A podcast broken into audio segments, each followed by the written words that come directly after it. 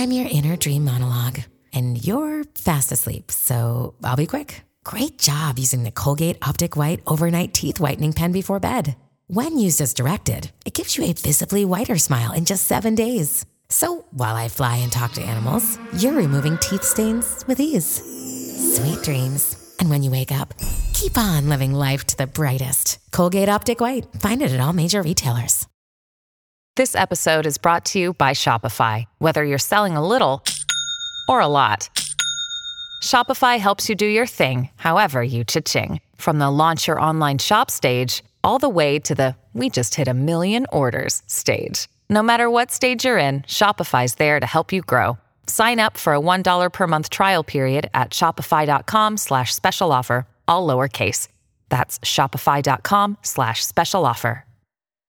You're listening to iFanboy Talksplode with Tom King and Mitch Gerads. I'm the king of rock, there is none higher. Sucker MCs should call me sire. To burn my kingdom, you must choose fire. I won't stop rocking till I retire. Now we rock dark parties and come correct. All cuts are on time and rhymes connect. Got the right to vote and we'll elect. And other rappers can't stand us, but give us respect.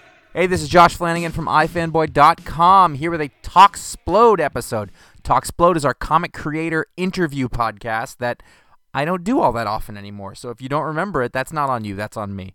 Uh, but today uh, we have uh, writer Tom King and artist Mitch Gerads of Sheriff of Baghdad from Vertigo. You may also know Tom from Vision or uh, what's that other Batman. He writes Batman, and and Mitch uh, did the Activity and he did Punisher for a while. So uh, there, there's some uh, some big name guys uh, who have come up in the industry, and uh, we're here to talk to them about their books and working together and all that fun stuff. So let's get to it. I'm here today with two creators of comic books. I'm here with Tom King Hello. Hello. I remember and Mitch Gerads. Howdy, howdy. You nailed it. Yeah, That's your name? You've been lying to me this whole time. he's calling you. I give everyone a different version. That's cool. That works totally for me. Um, so we we have been talking about this for a long time, and uh, because of me, uh, it didn't happen for a while. Uh, you guys had other stuff going on, so it was fine. But but we persevered, and, and here we are to talk about uh, about your lives in comics at this point. I think that's that's the way I want to I want to frame this. So I hope that's not too big for you. Is that all we have to discuss? yeah. Well, no. Okay. So here's the deal. To me, Place in the interesting thing about this story is that I I've known both of you for a while before you know uh, you were who you are now in, in in terms of like your comic book professional status, and I find that really interesting because uh, you know Tom, you are you are heading some big books up now. You know, Mitch, you're you're you're you're approaching veteran status. I think you can you've you've got a bunch of Wow. you drew the Punisher. I mean, so you've got that all into. So from the last time that I talked to both of you, and if you go back in the iFanboy archives, you can find conversations with both of them. You know, things have changed a lot, and I, and I think that that is super interesting. So, um, I Well, yeah, I started on the iFanboy boards. That was like my first thing I ever wrote about comic books was writing reviews for iFanboy, unsolicited reviews for your iFanboy. yeah, those. Wow. Do you think that that helped you in, in any way? My, the, the first comic book, I, the actual comic book I ever wrote was for a uh, Paul Montgomery write-in fairy tale contest or I something. remember that. Jeez. That was the first like I was like panel one I ever put down on a piece of paper. I don't think I knew that. That's amazing. That's Yeah, cool. that's, Wow. so I come, I come. I'm iFanboy original. We did something. That's great. Um, so let's. How did you two get together on this? Uh, on this Sheriff of Babylon, which is not Sheriff of Baghdad, but like, how, did, were you put together by editorial, or, or, or were, you, were you? Oh, we met at a show and we'd always wanted to work together, that kind of thing. Yeah, no, but again, this is this is sort of there's an I, I hate to bring it back, but there is an iFanboy connection because I knew Mitch's work from you guys spotlighting him. Mhm. Um, you guys had done one of your artist spotlight thingamabobbers. Yep. Um, and and I remember like he did like the Captain America tying the boot. Is that true? Sounds True. That sounds familiar. Yes. Yeah. That's what I'm saying. Yeah, I remember it's such a gorgeous, one of the best Captain America images ever. Aw, Um, yeah, that was with- back for the late great comic twart. Yeah. A- a- And so, so I was, I, I had come to, I had pitched this idea to Vertigo a long time ago, and um, and it had been approved and rejected and approved and rejected, gone through a bunch, and then finally, when Grayson hit, did well, they're like, okay, let's go ahead with this, and they went, we went through a bunch of artists, and and everyone said no except Mitch. So we're like, ah, I guess we'll take what it's. No. And uh, when he came, when when they threw Mitch, they're like, "How about Mitch?" It was like, "Yeah, that's exactly perfect. Don't go any farther. That's it, who should be on this book." It was, it was he's one of the best military artists of all time. So, and now I do think he's the best. So now he does my shit. So, well, let me ask you about that, Mitch. What do you think Yeah. about being thought of as a military artist? Eat that, Joe Kubert. You hack. modern, modern, modern. I'm, st- I'm, I'm sticking by it, man. I, your stuff is so brilliant. Oh, thank you. No, I'm. I totally. I love that. That's you know, it's my wheelhouse Was that because I enjoy doing it. Was that So what it's you not wanted? Like a like? Were you going for that? Did you think maybe I can find this Um, niche? No, not really. I think I think after I did, so I had done the activity, which was you know a special operations book, which then got me into Punisher, which is a military guy with guns. Like, mm-hmm. I think that's when it clicked for me of like, oh, I actually really just enjoy doing this stuff, and I feel like I have a lot to bring to that table. Mm-hmm. So maybe maybe at that point I did decide that maybe I'm going to make this my niche. Maybe this is going to be the route. And you're and you're are you cool with that? Are you like I really want to do the Fantastic Four? No, I'm totally cool with it. I mean, I still have my huge comic book aspirations because I'm still a total nerd, but um, especially with Sheriff, I just there's so much heart and soul in that book. It's really hard to envision doing anything different at the moment. Well, and and I want to. I'll get into it now because what the heck? Because we're talking about the book. But I was just reading the last issue and I, I was looking through it, and I, and I know like if I'm an if I'm an artist, a lot of that is people talking, and so Yeah, which which is the wonderful challenge of the book. Like Tom, like the the issue I'm doing now, no spoilers. There's uh, a big talking scene, and Tom writes this little apology at the top of the script.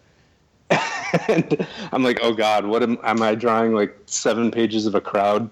And then no, but it was just like this wonderful challenge of making it interesting to show people talking. And like uh, issue five of Sheriff was 22 pages of two people having a conversation with barely any movement. They're just sitting there.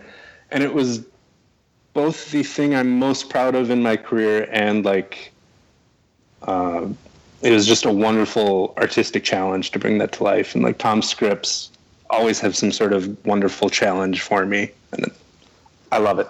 how do you guys divide up? So I mean, so I, I was that was the issue that I was just looking at, and I mean, they're basically a bunch of rigid grids of, uh, and I'm going to come back to Tom about the grids with you because I have questions, but um, a a bunch of rigid grids and and basically a, a face and shoulders for a lot of the a lot of it, like. How much of that, you know, is, is like? How do you script that in a way that says do this or do that, or or how much is left to you, and, and how do you approach it? And like, I have to make this more interesting. What do you have to work with? This is really for both of you to work out in front of me. Uh, yeah, um, Tom's pretty like his scripts are pretty open, uh, and if he does write a specific camera angle or something in there, he generally doesn't get mad at me if I change it. Though maybe he's just being nice to me and he's yelling at Jamie, our editor. Yes, it's But uh, behind your back screaming. Yeah. But uh, no, Tom leaves them pretty open, and I, you know, I, I say this with trepidation because sometimes you can make these quotes and people think people can take it a different way, but I, I envision when I do a comic like it's a TV show or a movie. I envision the camera, and so not because I, I ultimately want it to be that. I'm still doing a comic book, but that's just how I see storytelling. So I just kind of read that scene and I figure out how I want that scene to look through my camera. And I hate using that term too because No, I- Gabe Hardman Gabe Hardman will yell at you if you call your mom Really? the camera. I- oh yeah, he doesn't like it. Well- but As long as Well, the I put that in action. scripts all the time. Is that really a thing? I put camera here, camera there. Yeah, no, I love it because that's how that's how I I approach books. Mm-hmm. Like because storytelling is the utmost number one thing for me, and so I need to make that part not only flow easy for the reader to read, but I also need to make it interesting. And so, like, I mean, does it say like this is a nine-panel grid? They all, you know, it's just repeating faces, or are you making that call as an artist? Uh, you, I mean, he'll put, you know, break down the panels, and often uh, I'll change if it's anything from seven through eight. I'll immediately make it a nine-panel page. Well, yeah. and uh, you know, if it's seven, maybe I'll go down to six sometimes. But no, it's it's mostly just the description of what's happening in the panel and dialogue, and that's it. And then it's up to me to figure out where I want to move that camera in or out or above, whatever. and that's and that is uh it's just so different than if you think about what what Frank Castle is where it's Yeah. like blowing up a lot of shit and, and and that's one of the things that I really like about comic book storytelling is that there used to be the idea that you're just wasting a comic book page by doing something like that and I don't buy that anymore and I think you're showing No, yeah. that that's that that's a thing. W- w- let me uh, now, Tom. You've I've this grid. You're the nine panel grid, or the Gibbonsing, as I like to think. No, um, I don't think of it. That's stupid. Um, but I've seen that in Omega Man. I've seen that in the Vision. I've seen a lot of that in Sheriff. Um, I mean, are you are, are you just going back to that grid a lot because you like how it works, or does it just happen to show up? Well, mostly because no one will let me use a 16 panel grid without slapping them. So, so nine, nine panels like my fallback. um, yeah, I mean, I, I, it's, it's well, two things. Really. First, I, Mitch, I had no idea that, that my scripts were open. I always feel my scripts are fairly closed off compared to like when I read other people's scripts. Like, I never have pages that are like the next two pages will be a fight scene. You do it like I'm always like this number of panels and stuff. That's interesting. um, but uh, yeah, I I like comics that live inside boxes. So I usually look for artists who draw inside boxes, and um, just because it, it helps me. I mean, comics are all about the control of time, right? Like that's obvious. Um, so it, it, it helps me understand like where the beats are, so I can. When I write a comic, I don't sort of. I, like I say, I see much more fudgy scripts where people sort of say, "Okay, do what you want. Here, off the lip." Like I have to see the page in my head to write it and put the right dialogue there to make those beats work and Yeah. and go back. Um, but I used, I mean, I, I do it differently with each book. So like in, in Omega Man, I do I do the layouts for him. I tell him, okay, the whole thing is on a nine panel grid, and I tell him which ones to combine and which ones not. Um, and that's because I was working with a brand new artist, so I didn't know, and he had never even done like layouts in a comic book before. So we sort of that way. And also, I wanted to do this big thing where like, you know, the whole all of Omega Man is every issue is a mirror issue, and the whole series. So the the first, you know, every all, all the panels mirror each other in each issue, and then the first six issues mirror the last six issues. So it was complicated to explain to him because Barnaby, who's a, who's a very good artist, but he's in Indonesia. We very rarely talk. Um, whereas in, in uh, Vision and uh, Sheriff, I just do the number of panels and, and, and hope for the best. And I know if I do a nine panel, it's going to obviously they're going to turn into a nine panel grid. I didn't realize that if I did a seven or eight, it also translated to a nine panel. grid. I was like, oh, here I am opening it up for him. Now it's each. You go crazy with the layouts. um, but yeah, but I, I mean, I'm, I'm. Everyone knows I'm like an Alan Moore worshiper. Uh, so I, I did when I first got into comics. I went back and read his stuff, and I was like, why does why do these comic books seem to take twice as long to read as other comic books take?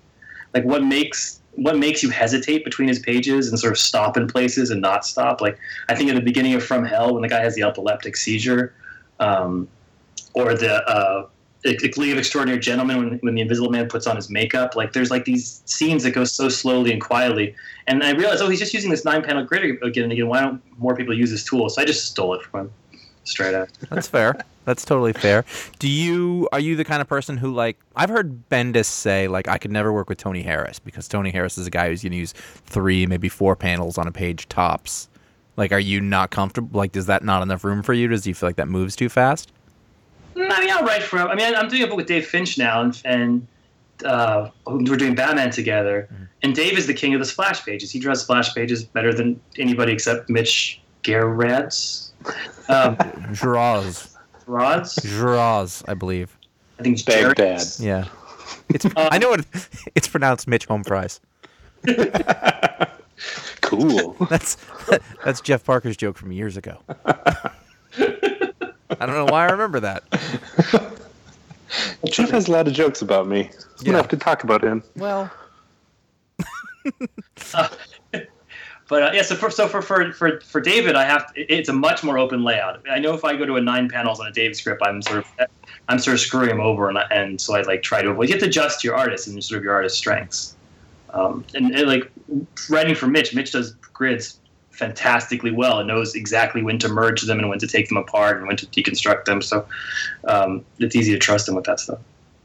So I guess looking at that stuff, so, so hearing you talk about how technically, you know, and and knowing that you did your first script for you know thing well within you know the time that I remember and a, and a thing, what do you what do you know now, like today?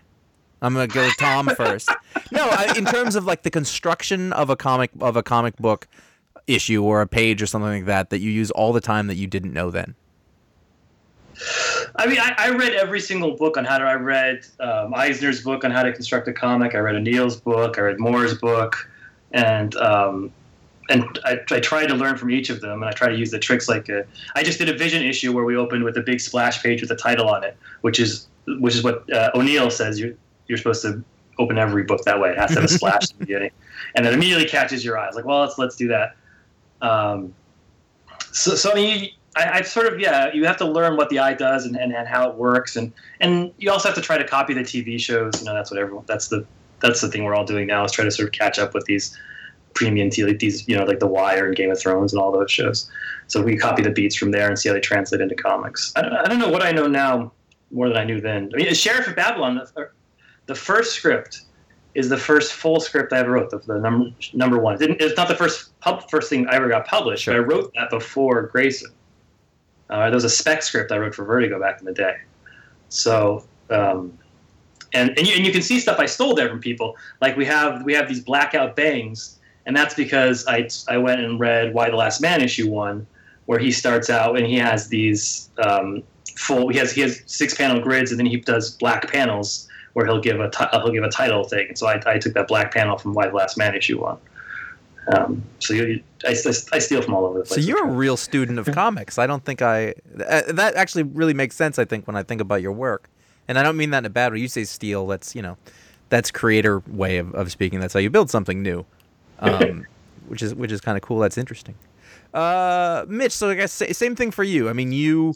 I think when I first met you, you hadn't done a ton of sequential stuff, and now you have done a lot. I mean, you've been you've been How long have you sort of been full time making comics? Because I think you were still uh, doing illustration the first time we talked. So. Yeah, I think just comics. It's been six years. Jesus. Now, but the the the thing that I love about my career so far is that I've been very fortunate in that everything I've done, with the exception of like a couple of little things here and there, has been really kind of lengthy runs, which not a lot of guys get to do. And yeah I really like kind of the decompressed, getting to tell a big story. So, yeah. Um, as far as what I've learned, or I mean, I mean what do you do differently now than you did then, just because you know better?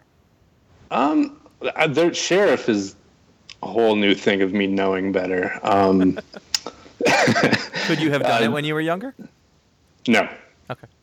Um, so sheriff uh, activity and Punisher were both big action movies, and they were all, especially Punisher, where I felt like I was doing a big Marvel comic, so I went kind of bombastic with some panels. And every once in a while, I, st- I don't like to do it too much, but for Punisher, I did a couple times where I would break a, a panel grid just to make it look cool. You know, I was doing the big Marvel comic thing. Mm-hmm. And then now with Sheriff, like I, I've learned so much about just telling the story and giving respect to the reader, giving respect to the characters, giving respect to the fact that it's you know quasi truthful. You know, it's you know quote quote real story about a time and a place that actually happened. And so uh, it, it's just a lot of learning of being more subdued and learning more about facial tics and giving every character some sort of little trait so you remember them, even if it's not even if it's not in your face, but something subliminal. And so there, sheriff's been a huge learning opportunity for me, and like I'm super super excited every time I get to do an issue. It's interesting. I always tend to refer to that as acting. I don't know if anybody else does that, but like I always notice. Oh, for sure, yeah. Or, or acting, and uh, I mean with that, it's a comic book trope that you don't always people don't always have to differentiate between their white blonde people because they have big costumes on. So you've got yeah. to make you know faces and bodies yep. and and things that are different. Um, and and especially acting is very appropriate because the way I work is I take a ton of photo reference. Ninety nine percent of the time, me in front of my webcam doing something stupid, but I, I, I act out every scene in the book. So like there is actual acting happening, and if anyone ever hacks into my photo archive, I'm screwed. But uh, yeah, Or someone can make an amazing photo comic. yeah, exactly. Go that way. Just, just kidding. There's no such thing as an amazing photo comic. Thank you. John John Burns' next big work is going to be the Mitch Garrod story. Garrett? Garrett? Oh, God. I like this. Um, well, let me ask you another thing because if you're doing a lot of photo reference of yourself and things like that, um, when I was reading, when I was reading Sheriff, um, there's a lot of Middle Eastern faces. And most, you know, Yep. a lot of them, and you know, there's white people too. But that's something I was wondering about. Like, how are you, how are you getting those faces? Where where are they coming from? They they don't, you know, they they look Middle Eastern. Like, are are you are you looking up photos and or, or do you have people in mind or stuff you use for it? Yeah, I mean, the, the photo reference I take of me is just about body language and facial cues and dialogue cues and stuff like that. Whereas I'm still drawing and like creating the the actual personalities and figures. So it's just a lot of you know, like I I I spend so much time researching.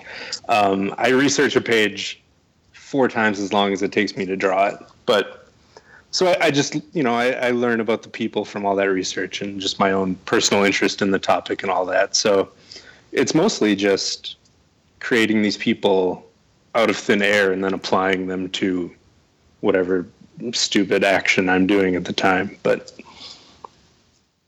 Is that was that was that like I would think that'd be difficult. Unless, I mean, unless you've been drawing sort of different people all the time, but you know, most people are just drawing. Most people, American mainstream comics are just drawing, you know, different white guy faces, and and you've really got to do a different thing there. And uh, Yeah, I, I, what I'm is saying is it's cool, and I I admire it. So I'm wondering how thank you got it's, there. it's one of my absolute favorite parts about the book is that it's about a culture and a people that are real mm-hmm. and we don't know a lot about. And what we do know about you know the vast majority of us including me only really know it from american media. So it, it's it's nice to get tom's take who who knows a little better than some of us. And it's nice to get the take of some of my friends and acquaintances who know a little better and just kind of really tell the story about the people because they're not all they're, they're all different just like we're all different Now, now, Tom, let me ask you this because the book is. I know that you have. Uh, you've got a very interesting history, and the first time you told me about what it was, I thought you were kidding. Uh, me Uh, too. and, so did my and- yeah, and and um, you were you were you were working for the CIA, uh, and you were in as far you know as far as I know, uh, and you were in Iraq, and, and so I mean, obviously, this is where that comes from. And one of the things that I notice when I read it is that it feels it feels very alien. In a, in a in a good in a good way, like it, it's supposed like oh this is a very different place and a different culture. Um, Is that what you were trying to get at, or, or are you? Do you feel like you're still? Are you still trying to understand what that place is, or do you feel like you actually do know? Yeah, no, I, I, I definitely do not know, um, and I I'm still trying to get at it. Um, and I don't know. I mean, I try to describe everything in the book as someplace I've actually been, or something I had seen, or something sort of realistic. Um, the book nicely gets approved by the CIA, so I know I'm not going to get um, killed, or, or not killed, but not get arrested. um, Did you So get I- uncomfortable there for a second, Mitch? 'Cause I I, did. You're in the crosshairs too, buddy. oh god uh, uh, um, it's, I don't know. They still haven't approved that latest one. We'll see how that goes. Uh, yeah but so so yeah, everything is based. I mean, it, I mean, part of this is me dealing with my own shit of having gone through that and, and sort of working those issues out. Which is what I think you know all good comics should be. It should be it should be bleeding onto the page and sort of putting your hopes and fears into it. Uh, but I, I mean, I, I should ca- caveat like. I feel like people are going to be in our audience who actually served in Iraq and served there for years. I was there for six months, so or five five months uh, in the spring and summer of 2004, which is the, time I write about. So I only write about the exact time I was there. So hopefully I don't get anything wrong, at least uh, from what I remember. And uh, yeah, I mean, the, the idea was to, to give you the. It was supposed to be a sort of. It was a Casablanca taste because that's what it felt like being there. It felt like you were in a weird Casablanca place where like the normal rules of human society don't apply here, but we're kind of trying to apply them here. So it creates this weird double standard of like, uh, we don't have laws, but we kind of have fake laws, and how real are those laws? And it brings up all this sort of philosophy. I mean, that and that's the whole point. Is like that's why it's called Sheriff of Babylon because there is no sheriff, there is no law here, and this is how can you have a crime story in a place that there is no law, there's no government, there's no anyone to tell you not to do things. Um, so yeah, it's a combination of those things. Hopefully, it somewhat reflects what what happened. Did you did you know what it was going to be in full when you pitched it, or were you? Or, uh, I mean, you, are you working still from sort of a? You said something to me about you. You don't outline. You don't sort of. Yeah, so that that's unique. So this book is unique among all the things I've wrote. So what happened? There's just there's a backstory. Is I don't think I've ever said this in an interview before. So here it's exclusive. Uh, oh boy. What what happened? I know it's really it's gonna it's gonna definitely hit you the papers tomorrow, right? that was that was such a shitty thing for me to say, but I feel comfortable with you both. Oh, so no, no, I understand. That was more about the comic book media than any of you. That was like, oh yeah, it's exclusive, great. Yeah, right. drive sales, amazing. Uh, so I, I pitched this series, Sheriff, to both Vertigo and my literary agent at the exact same time, and they both said yes. I wrote the first issue of it, and then Vertigo got stalled on some whatever, and so I just started writing the novel. And I wrote the novel for a year, and when I finished the novel, they said, "Okay, we're ready." To, Vertigo said, "We're ready to go ahead and publish your script." And I was like, "Well, I, am doing a novel for my literary agent. I sort of had a choice if I wanted to publish it as a novel or as a comic book, and I chose comic book. So the the outline for this this story, the first twelve issues, is a novel that I've already written. Mm-hmm. So that makes it both easier and harder to write. It's kind yeah. of it's like it's a it's a bizarre transcription of choosing like what goes in, what what what works, what doesn't work, editing myself as I go along. So there is sort of a, an outline, but it's actually like every it's a prose. It's it's nothing. And the, the actual original thing was not written from an outline. It was written just straight ahead, go ahead from my head. Yeah, but I generally don't use outlines. That's a long answer for that question. I, no, now I really want to read the novel. no, because then you'll find out what happens. You'll be like, Tom, I'm out. Do you not? Do you not know what happens? I'm drawing it. I think I we had a we had a very long talk at WonderCon, and I think I know the most of it. Do you want to know? Um, half and half. I mean, as like as someone who's a fan of it, as a fan, I definitely want to know. Um, but I feel like not knowing may help the art a little bit. So okay, I can see that. But so I guess we're not gonna have Easter eggs, not that you know of. That's why you had me draw that thing there. Oh my god, you're genius. There is a lot of that where like uh, stuff I'll have drawn, which I thought was you know oh it's just a little element or a character that I didn't think was going to be a big deal early on all of a sudden comes back and it's like a pretty big deal. I was like, oh, oh, I've got to go research what I did back then and make it better. You guys, you guys seem to have a very good relationship with one another. And it's and, all it's all, we're, we're hiding a yeah, horrible yeah. animosity. well, He's all right. But at the same time, well, I mean, like there's a there's a thing in comics, and I've seen it a million times when the creative team likes each other and they get along, the work is magnified. And even if you're working through, I mean, you're working through Vertigo, so you've got an editor and the whole process and everything. But are you guys still communicating directly a lot? Yeah, I mean, we'll we'll hit each other up on, you know, the normal social media outlets, mm-hmm. texting, stuff like that. And we're co. I mean, this is a sheriff is co-owned and co-created by the two of us, so everything in it is as much Mitch's as mine, and mine is Mitch's, hopefully. So and we're partners in the whole thing. That's awful sweet. That's nice. Except that it's mine and I'm the writer and writers do everything. Oh no, it came out. It's been so long. You know well, what? This is going to end up somewhere. No, that's a real thing.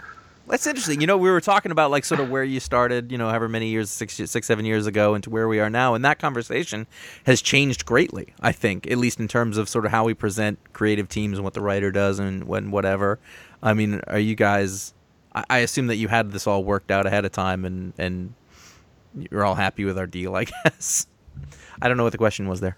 Um, no, but I think when when they came to me with Mitch, they said, "Tom, do you want to present an offer to him where you pay you pay you own the property and don't bring him in as a partnership?" That was an option they presented to me, and I said, "No, I want him to say yes. Mm-hmm. Don't tell him that. Are you kidding? That's ridiculous." Uh, I, I, want him to be as invested in this as he possibly can. Which I, yeah, because I remember when Jamie pitched it to me on the phone. I remember he ended the phone call with, there's a chance he'll let you own some of it. I was like, "Uh, all right. We're finding out now that you, you didn't have to give him anything; you would have done it. Man, I could have all that great sheriff residual money myself. it's gonna be the next Walking Dead. Just hang on. Just hang on. We're hang- So, how? There's So a ton of TV stuff though. We get approached all the time by the TV stuff. Mhm. This is the first property I've had that sort of headache to deal with. have you had have you had another creator-owned series? No, and I don't know if this counts as creator owned. I have to. I, we go. I go back and forth of whether Uh-huh. this counts as creator owned. It's like co creator-owned, I guess. Co-creator. Not, it not, means, co, not co, but like whatever it means when the company owns part of it, the the the Vertigo Yeah. thing. yeah. it's like it's better than working. It's better than Vision. Not quite as good as Boom, and much worse than Image. Right. it's like there's like a scale to the whole thing.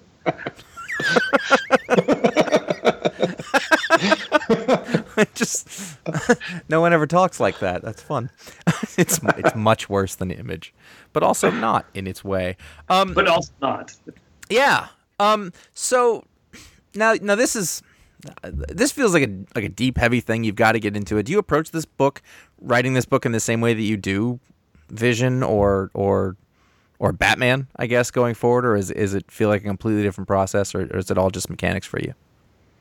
No, it's different. Everyone's different. You got to write the issue that's in front of you. Like, and just as, as a writer, the, the big difference is for me. Um, f- first of all, the dialogue has to not add up to everything. Like in less in Vision, but but in in in Batman or Grayson, like like big superhero comics, like every piece of dialogue is in service to the plot. It's not supposed to be realistic. I mean, you try it as much as you can make it as realistic as possible but on some level it, it has to be expository uh, because you're appealing to such a wide audience uh, and, and a wide range age range where you want 11 year olds to read your book and also people my age to read your book. Uh, whereas in sheriff we're dealing with, with sort of real people who are having real conversations. So like i can put when you and i have a conversation like just now i started a sentence i didn't finish it i started a totally different new sentence and I got weird emphasis is going like the, the it doesn't add the the actual words don't add up in the same logical way in the comic book. They kind of have to add up. Um, so you have to approach it differently from that. Di- just in terms of dialogue. So on a given day, are you like, I can't I can't work on this today? Yeah, but mostly a mostly that's a PTSD problem. I swear to God, it's like Wait, I, real PTSD or the sort of vernacular PTSD? I, mean, I wouldn't say. I mean, as I don't know what counts as real. I mean, I was there. You know, people shot at me and tried to blow me up. So I have some some cl- Yeah. PTSD. Uh, but yeah, I mean, like we were doing this this last issue, uh, the one that's going to come out next, eight, has some very intense scenes. that- Seven. Seven, sorry, seven. Yeah, eight has intense scenes too. Yeah. yep. Uh, but seven, I mean, I working, I lit- I literally like heart palpitations where I was just working on it, and you know, it was, you know, the fan was turning into a helicopter, and I was dancing in my underwear, and no, that, that was not. but no, but when you, when you PTSD, like what PTSD is to me at least, is like when you have an adrenaline high for that long, for five months, you you form memories in this really weird way, and they can come crashing back at you so quickly. It's like I can't remember, you know, my dinner I just had with my wife and kids, but I can remember the exact taste of the steak sauce in Baghdad from 12 years ago. Um, and then when I'm doing an issue where I'm like, this is close to the bone and close to things I've seen, close to awful things I've seen, it is kind of like I'd like, oh, I, maybe I just want Batman to punch somebody in the face, you know. Um, so it's different. That that that that that, that interferes with, with whether I want to work on sheriff that day or not. That's interesting. Is it? I try. Is it? Is it helpful to work on it? I mean, I, s- I assume it must be. It's helpful to turn it in. That's always helpful Well, yeah. because I'm like, oh, I got through that. I accomplished something out of it. Um, y- I don't need this to be too deep or anything. I No, who wants to be deep? That's awful. I, I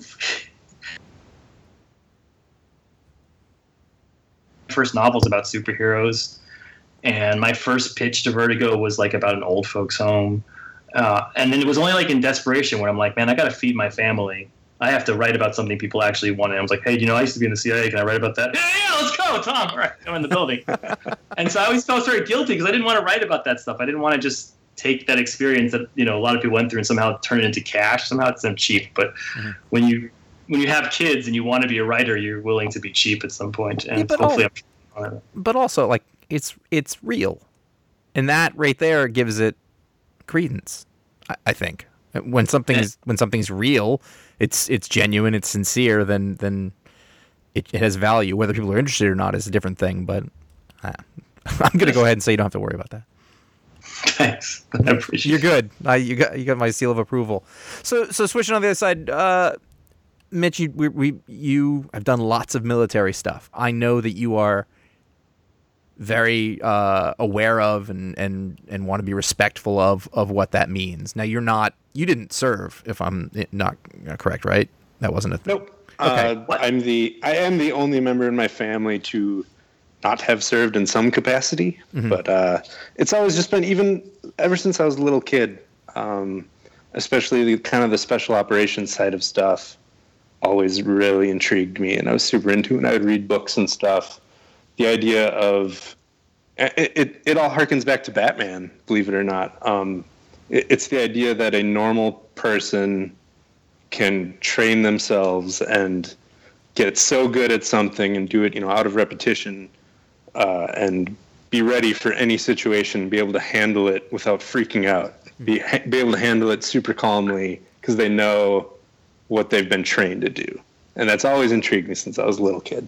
And now you, I mean, like you said, there are other other people in your family who were service members, and you were like, are, were you just like, that's Yeah. that's not, I- that's not me. I say that, uh, you know, none of them were Rambo or anything. Sure, I Um, understand.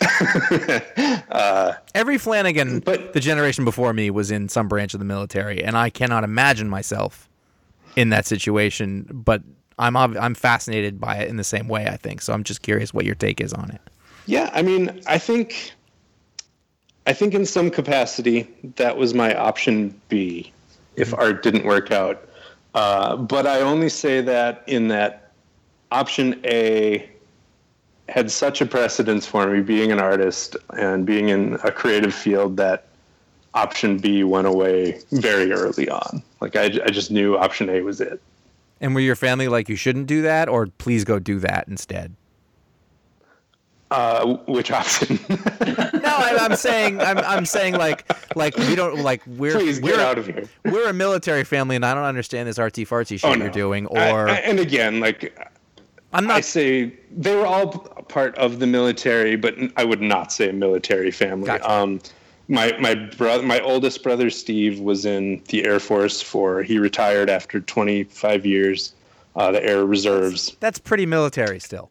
Yeah, um, When you he, say he was a 25 mechanic on planes, yeah. an electrician on planes, uh, and then my brother Greg, he was in the National Guard and just did his four years to pay for college, and then got the hell out. And then uh, my dad was in the army. Um, he he doesn't he wasn't during wartime, but he doesn't talk about it a ton. He's got funny stories, Mm-hmm. um, but yeah. So uh, every I, I guess my mom wasn't in the military, so Slacker. I know, but Throw it in her face. yeah. So to say, I, you know, I'm part of a military family You in are. that I'm gonna go ahead and make that call. they're connected to it, but I would not say we're, you know, I'm not a military brat or hmm. anything by any measure. Sure. But I mean, obviously, it's still made an impact on you in some way. Oh, absolutely. You know, and because of those things too, I just grew up with that respect, and I grew up around it enough where I really kind of looked up to these people who were doing far more than I was. Did you find your I don't want to say interest in it, but uh, your I mean, did did your involvement in the idea behind it change as you were sort of going through the activity and going through Punisher and now going through shit? Like, uh, it's almost like that that responsibility of doing it correctly keeps getting bigger and bigger because you you you know more and more. Absolutely, and a lot of it has to do with, you know, I, I was into all of this stuff, but you know, reading Tom Clancy novels and Vince Flynn novels and playing Splinter Cell games and stuff like that. But uh, through doing the activity, you know, on all the way through Sheriff, I got you know incredible opportunities to meet a lot of real special operations guys and real military people from all different branches. So they were reading And, the uh, books. Yeah. like, did they just that- reach out was- to you, be like, I, I was reading this book and I think it's rad. Yeah, we got a ton. I mean, originally when the activity started out, it was going to be way more kind of science fictiony, and it was going to be kind of Mission Impossible esque, and we were going to come up with all these crazy gadgets. And uh, in issue, I don't know, two or three or something, we had some sort of crazy gadget where a guy was driving a little uh, drone thing with an Xbox controller, and that was just our thing. We're like, oh, that'd be cool. And we got an email from someone in some branch of the military saying, "Hey, super cool you know that that was my job when I was over there. Blah blah. blah. And we're like, what? like he's like, oh yeah, we rigged it up to an Xbox controller, and that's how I drove it. And we're like, and I remember we sat down. And we're like, oh, the reality is so much more interesting than the stuff we were coming up with in our head. So then the whole book just became about research and talking to guys and getting stories and uh, trying to do it as real as I could while keeping it as entertaining as I could, which is still a rule. I was a rule through Punisher and even Sheriff, where you know I want to I want to make it as real as I can. Sheriff probably even more so than anything, but I want to make it real as I can, but also make it entertaining as possible. So sometimes you have to fudge things here and Yeah. there. Yeah. It's funny because I tend to find that for the most part, I am, as a reader, I'm not as interested in reading like the war we're in right now, which is wrong in a way because I should know about it, but I find it so. It's it feels like such a morass that I'm like I don't, I don't know what this is. I'm just gonna read about World War II. This seems much easier for me Dude, to I'm the to same. deal with. I'm the same way. Yeah, I agree with you. but you're writing Yeah, it. and f- Well, I'm writing a crime series. That's, I mean, that's why Yeah, I wrote a war sort of. series. I didn't write a bunch of soul. I, so I'm writing. I mean, it's supposed to be crime-ish, but I, I agree with you, and I, I fear that because I'm not. sh- I, I get that sense of like if, if I saw this book on the shelves, would I pick it up? I'd be like, no, this guy doesn't know what it was really like. I kind of dismiss it as that. Um, and, and yeah, you like you don't want to when you go like I remember when Pride of Baghdad came out from Brian, and you guys praised it to the hilt, and I Yeah. bought it. And I was like, I never wanted to look at it. I was like, I don't. There's not a day that I want to spend a day in Baghdad instead Sure. of a day in Metropolis or Gotham. Um, so, but. But uh, so hopefully, I mean, I, at least we're aware of that fact, and I try to make sure. And that's the whole point, Sheriff. It's because I feel people read those books like, oh, this is going to be preachy. This is just going to be war is hell, war sucks, or it's going to be like Republicans suck or liberals suck, and I just don't. I don't want. I don't want a message in my comics. I like. I go in and knowing that, being like, if I don't want this at all to be a message. This is not about the politics. This is not about the WMD or mission accomplished or any of that crap. This is just about what the day to day of it was like. This is just like if if it is 1942 and you're and. Uh, I mean, and there were some great war movies that were made during the war. Sure. Um, so to make it like that, where, where it's not about winners and losers, but it's just about a good story that happens to take place in the same place. Which, by the way, it, this war just happens to have gone on so fu- so effing long. You know, it was 12 years ago. Like when I was a kid and, and people were writing about Vietnam, it wasn't. It was just like three more years than that when Yeah. uh, like Platoon came out and things like that.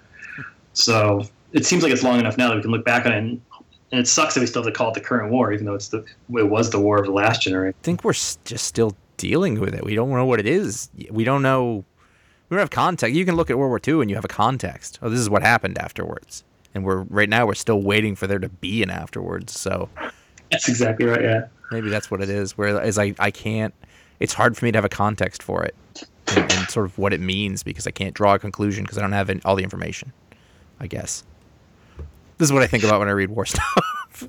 and I say I know that you say it's not a war book, but it's still taking place in the the shadow of this thing that is, you know, is current then, is current now, and is is whatever. Yeah, I'm- I know you're the, the aware of it. war the war is the the time and Baghdad is the place but it the thing I I love about the book so much is it's not a war book it's a book telling a story about people and the people are the most interesting part Now, what did you now? Now, Tom's been to Baghdad, and what have what have you have you have you been anywhere to like sort of research this, or is it mostly just getting pictures and stuff? I live in Arizona so I just go down the road Yeah, that's the same. That works. That works. Yeah, people asking for your papers at both places, so that's fine. That's right. No, uh, Tom, you know, will write, like he said, he writes about places that he's been and places he remembers. Uh, so he'll write that into the script, and sometimes he'll give me a description. Other times he'll send along pictures, or he'll just say, you know, this is the thing, look it up, do the work, dummy. But uh, I put that in my- all the time. dummy. I'm like, they're in some place back there. Why don't you find it? Like I don't have anything else to do.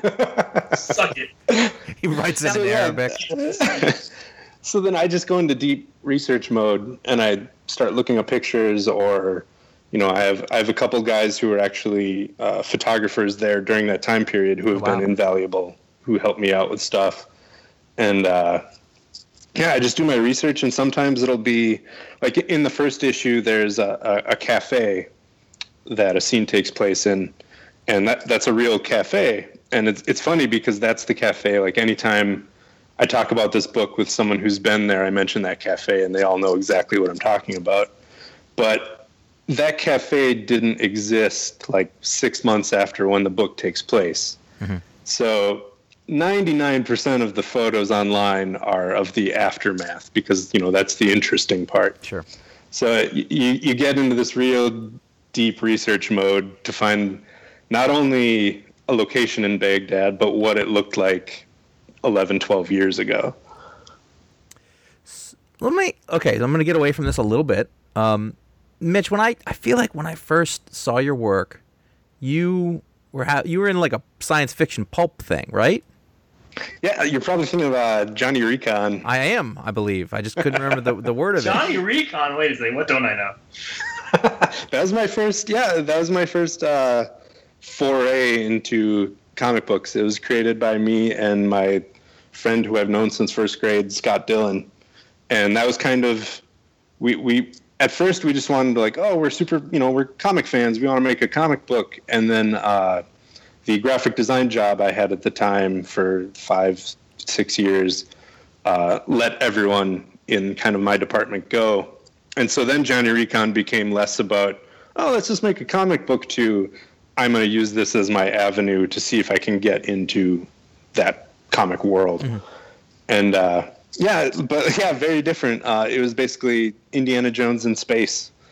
Um, Well, what I, what I was going to get to is that like when you started off on this in this comic book thing, or maybe even when you were younger. I mean, did you always want to draw comics, or, or I know that you did a bunch of illustration stuff, but was that like an ultimate goal for you? Yeah, no, I comics were my goal since I was I don't know how old. My both my brothers who are 13 and 14 years older than me, I idolized growing up and they were both big comics fans. And so I was always surrounded by comics like I never had like a toy trucks phase cuz I only had my Batman and Superman figures, those ones that like hooked up to the cups from Burger King. Th- Those are like my favorite toys in the world. and uh so I'd play with those all the time. Um, but yeah, I was surrounded by comics, loved comics, and then at some point, I I feel like at a young age I had I had my head screwed on right to my shoulders. So at some point in my senior year of high school, I was like, I know how tough it is to get into comics, and I know I'm not ready yet. so I'm gonna go into school looking for a different creative option where I get to draw and stuff. So I went for graphic design and then uh, yeah, and then I got I got a job doing graphic design. I did uh, cereal boxes, uh, Trix and Lucky Charms, and all that stuff, and it was super fun. But I started out in graphic design, and they saw me doodling Batman on every sheet of paper they ever gave me in a meeting. So eventually, they moved me over to the illustration side. And then when that job went away, like I went right back to I can either do graphic design again, or I can actually give comics a real shot, and it worked out. So what did you? Who did you want to draw like when you were younger? Oh, it's so funny. That's a great story because all my favorite artists um, during my formative years are artists that I really don't care for a lot now. And I distinctly remember artists at that age who I just I despise. Like I remember saying terrible things about some artists when I was younger, being like, "Oh, they're they're crap," blah blah. And now they're like some of my all-time favorite artists. And I- I'll, I'll even name one name. When I was young, I hated John Paul Leon. I thought he was the worst. Like I, I was a big Joe Madureira fan. I like get I this. wanted You're a little younger than me because yours are different, but Yeah. I, I get it. I was a big into, you know, kind of almost big bombastic manga influence stuff. And like I remember seeing John Paul Leon in something and I was just like, this is not who is this guy? So were you and trying now to like draw like that? is bar none my all time favorite artist and we're lucky enough to have him on our book. Well, were you? I mean, were you trying to draw like Joe Madureira? Were you trying to draw like J. Scott Campbell? And can back you do then, that? back then I was like, i- if you look at really early Johnny Recon stuff, it's super cartoony. Uh, it's it's really fun to look at. Did you? But, I mean, uh, are you? Is it a thing where though, like, you're able to do that, or you just you just don't like that's, or or did you fall into your style? And that I, to a degree i th- i think i mean i was still like all the way up to activity i was i would say fairly i hate you know everyone hates this term but cartoony yeah. and uh i think with activity it just it didn't fit what we were doing so i changed it up Okay, that's good.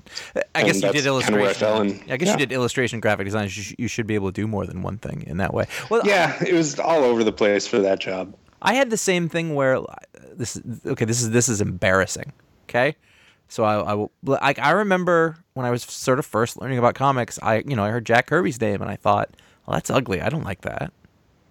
And I was had to be much. I had to know comics much better and be older and, and to understand the sort of the context of what it was. And now I'm like, oh no, I was wrong. He invented everything and he's the greatest ever. Or or Bill Sienkiewicz is another one. I remember. Yeah. I, Oh, yeah, I remember Elektra On New Assassin. Mutants.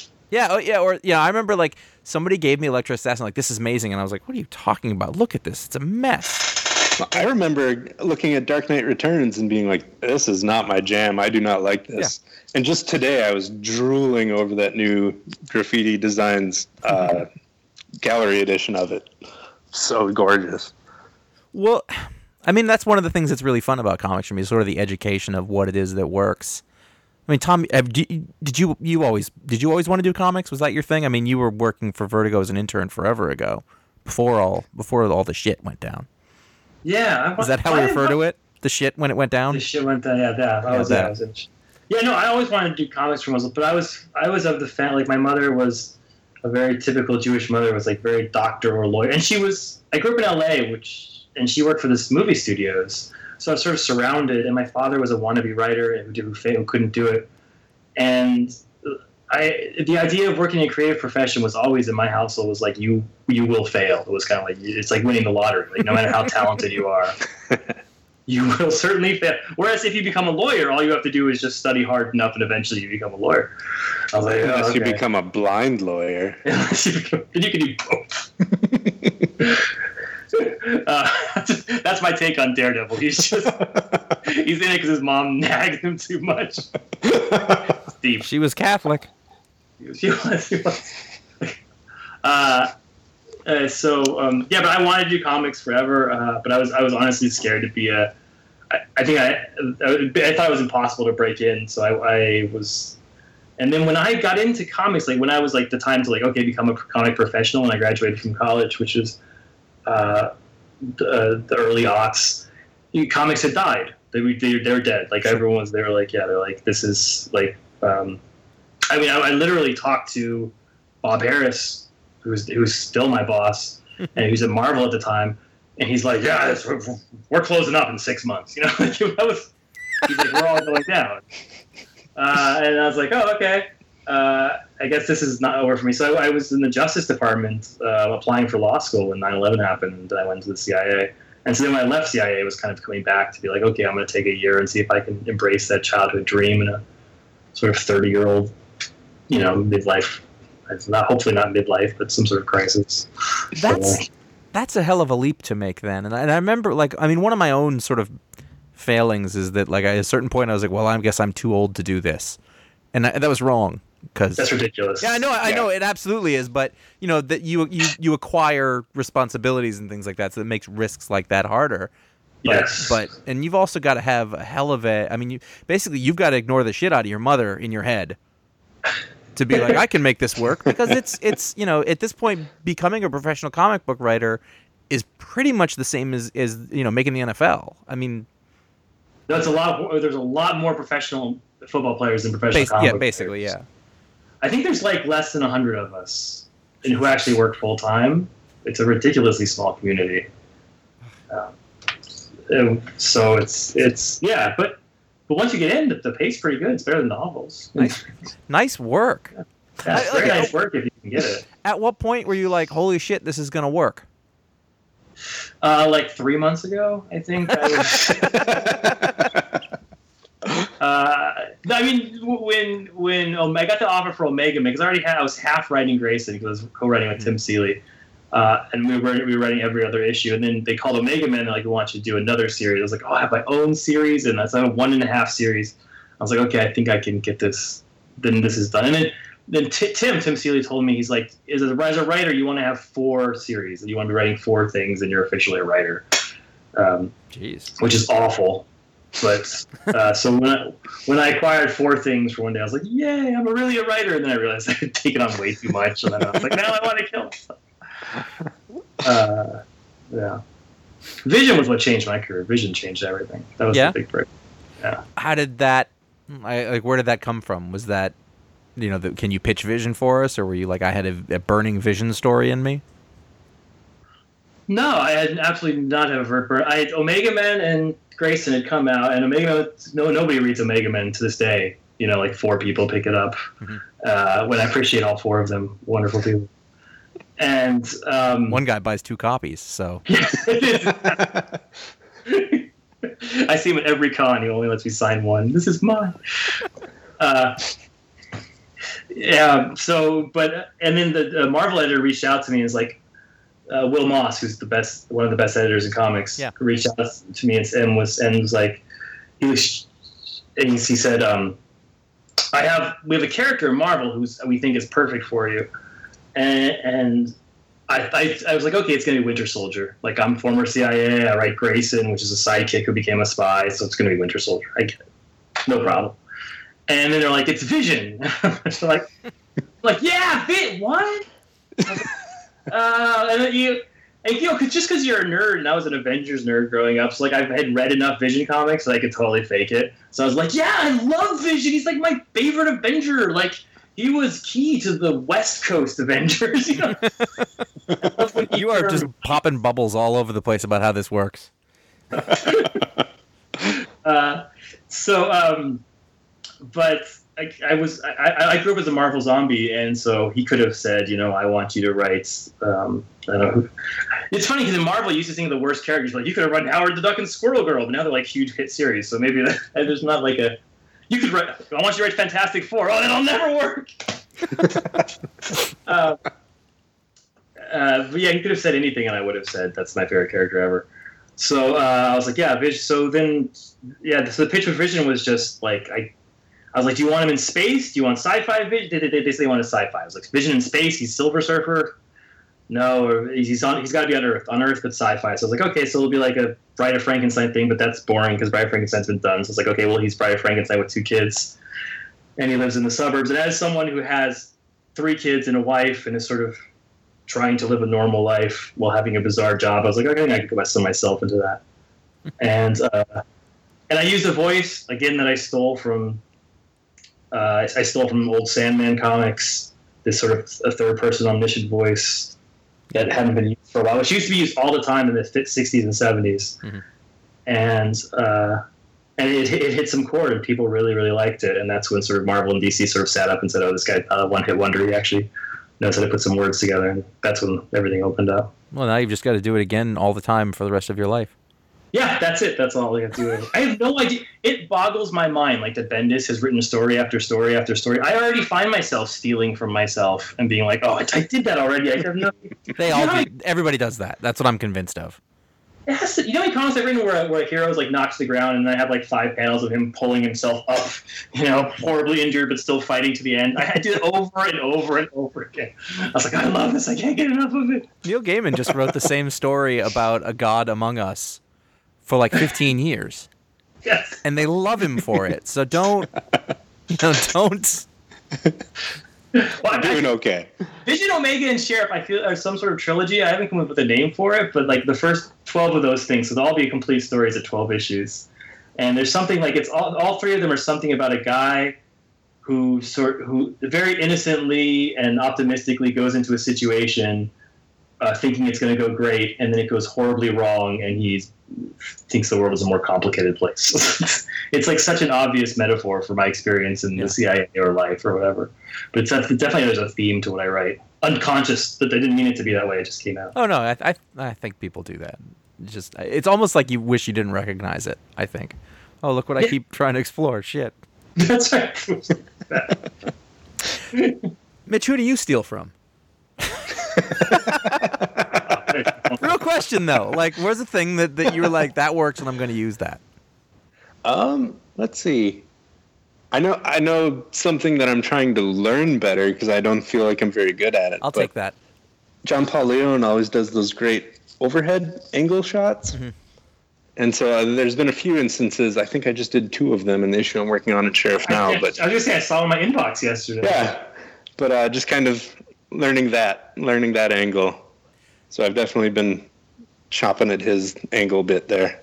Now, I know that we have to wrap up relatively soon, so I want to. I'm. oh, I just had a question. It went away. Uh, in that in that same frame, like when you're reading, like you're both you're both former or current, I don't know, fanboys for for lack of a better. I hate the name of my website. Um, I, no, I, I mean, but like you have an as- eye in front of it. So yeah, I, I know. Yeah, because we came out the, around the time of the iMac. That's how old I am. Um, and the iPod when that was a new thing. Um, that's a true story. Um, eh, like, can you still read books in the same way, or is it all like analysis? Oh no, I, I still, I still pick up all my books on Wednesday and read Really? them like I did when I was a kid. You yeah, know- I'm I'm the same. I went through when I was at Marvel. My job at Marvel was to read every single comic book that came out God. and discuss it with Chris Claremont, so he could sort of yell at it. Because he was the creative director, so he was like in charge of looking at the whole line, and I was kind of just an idea bouncer. And I remember at one point I was like, "Oh, I see the Matrix. I could see the formula of comic books." Um, where it was like every Marvel, it had to be there had to be an action scene for the first four pages, and then you had four pages of someone explaining what the action scene was about, and then you had a second action scene, and you had it was like I was like, oh, it's this exact same thing again and again. They keep doing it, uh, and then I couldn't read comics for, for like a few years, but somehow being in them, yeah, I read them just for fun. That was a long answer, sorry. No, that's a good answer. I like that. So, do you have you taken on that formula, or do you actively uh, go against it? Uh, I don't use that retro. I've never used that retro formula. That that like, let's have an action scene, and that action scene turns out to be a flashback. I don't think I've used that one yet. Because I, just like it, it brings up bad memories for me. There's PTSD. Comic book intern and PTSD.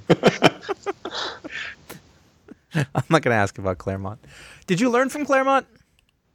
I learned a ton from Claremont. I think about Claremont a lot. Yeah, I think about him.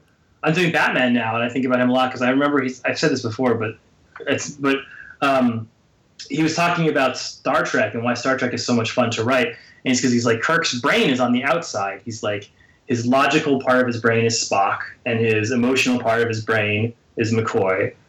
And they are, and them arguing is just his id arguing with his super ego, and he's the ego. And I was like, I never, I never, I always thought of those as being like separate characters, not as like functions of how to make the, um, how to get across an idea in, in a minimum sort of way, with, with avoiding the exposition of having Kirk be like, "Wow, I think this, I think that." I'm trying to make decisions instead of him thinking. You have these two guys arguing behind him with his thoughts.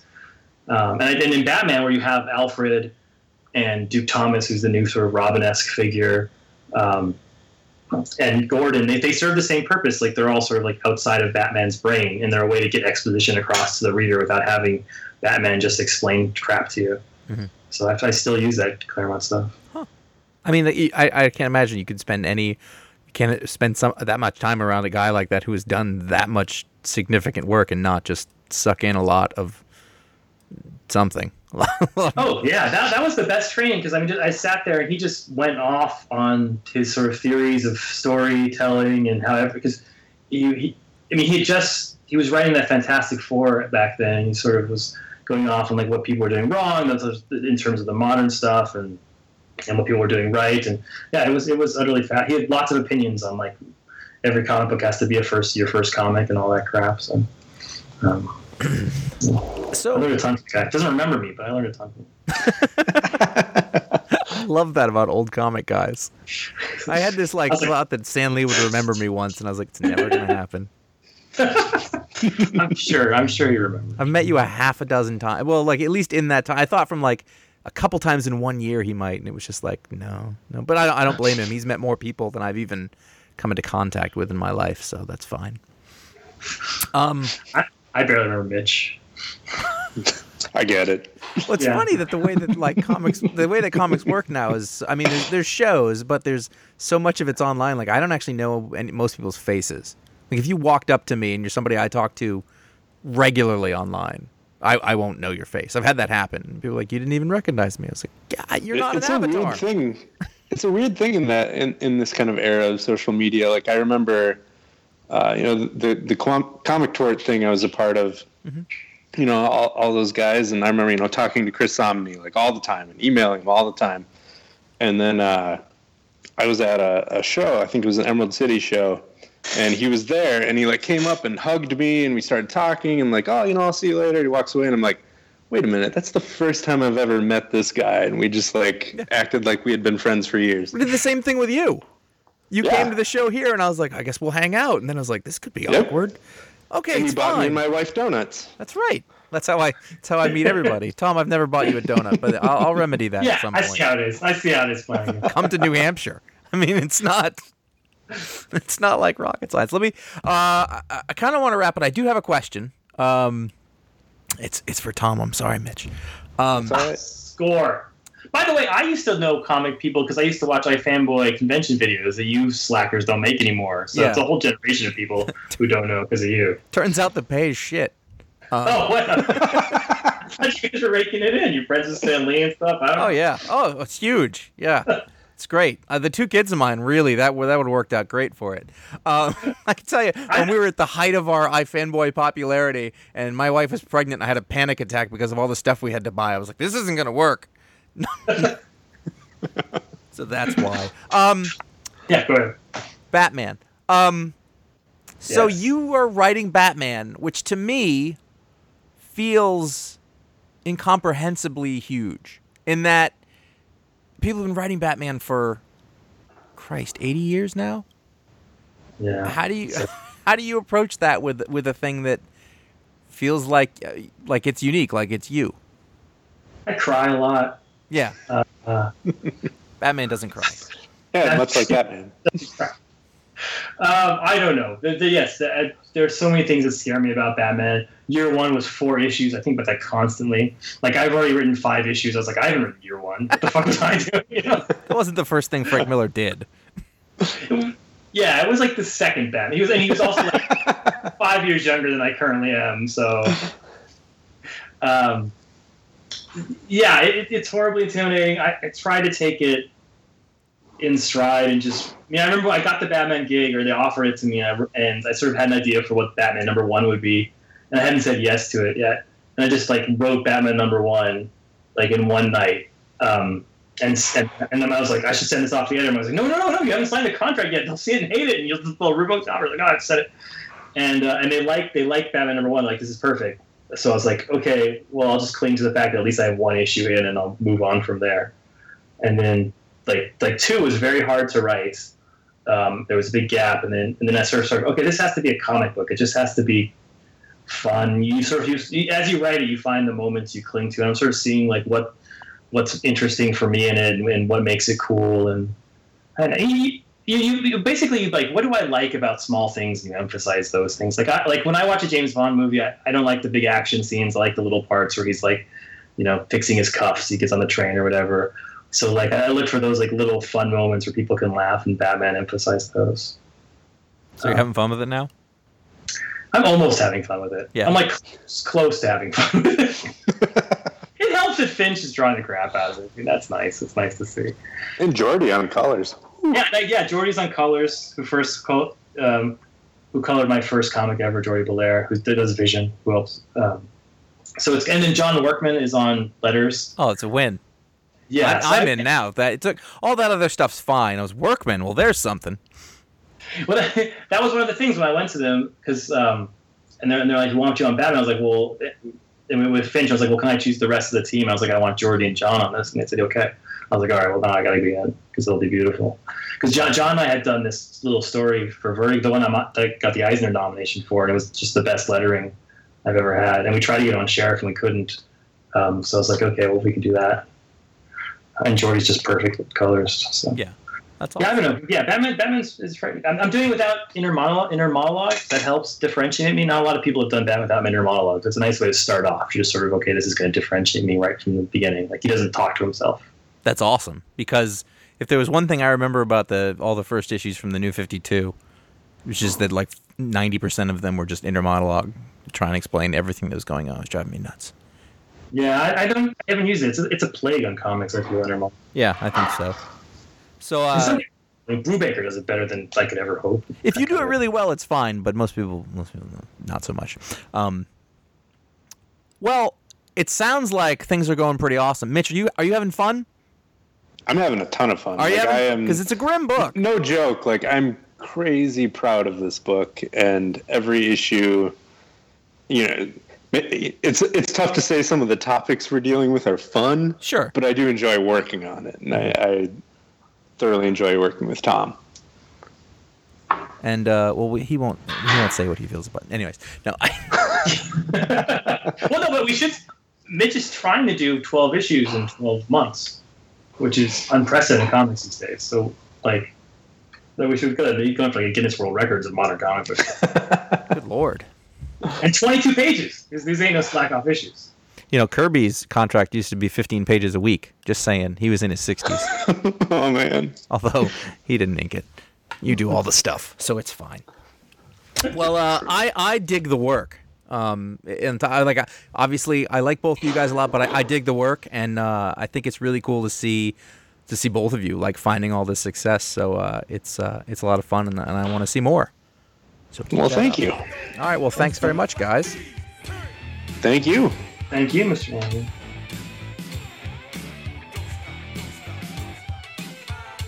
And there you have it. Uh, I want to thank Tom and Mitch again. That was super fun. I like those guys a lot. They do good work.